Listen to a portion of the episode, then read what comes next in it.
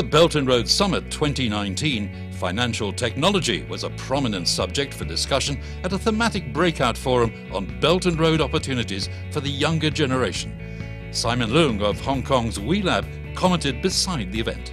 Simon, thanks very much for joining us. Well, looking at WeLab, of course, that's involved in intelligent banking, involved in financial technology. Now, the idea of having a virtual banking license here in Hong Kong, is that something very much in favor of the Belt and Road Initiative, would you say? That's absolutely. I think we're very excited uh, to have granted a virtual banking license. It's, a, it's, a, it's, a, it's part of the strategy, how we actually use Hong Kong as a test bed and then test certain technology and services and then expand it to Belt and Road countries.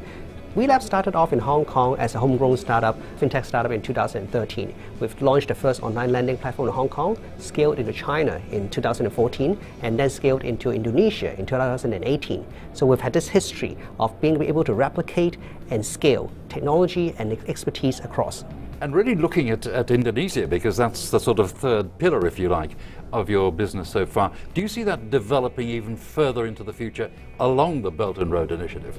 Absolutely do. We're looking for countries in Southeast Asia, Belt and Road, that are vibrant, energetic, and areas that has high mobile penetration and bank population, where we can actually deploy this technology to solve for financial inclusion. Countries like Indonesia, Thailand, Vietnam, Philippines, these are countries that we've looked at.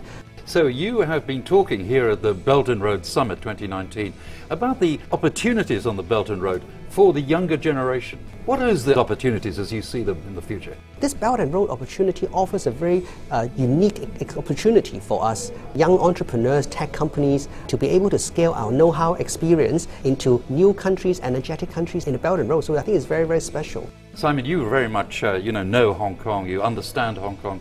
What is it about Hong Kong that stands out for you? What are your sort of impressions of today's Hong Kong? Hong Kong is obviously very close to our heart. Uh, we have a, we're a homegrown fintech champion. We know very well that the success of fintech lies within marrying traditional financial product know-how and technology. So we need to combine the two. And Hong Kong obviously has a very deep pool of talent in financial services. And we were able to get that and then combine it with our second office, which is in Shenzhen, uh, combine the tech talents in Shenzhen, and able to bring these two groups of talents together, work very closely to develop uh, interesting products.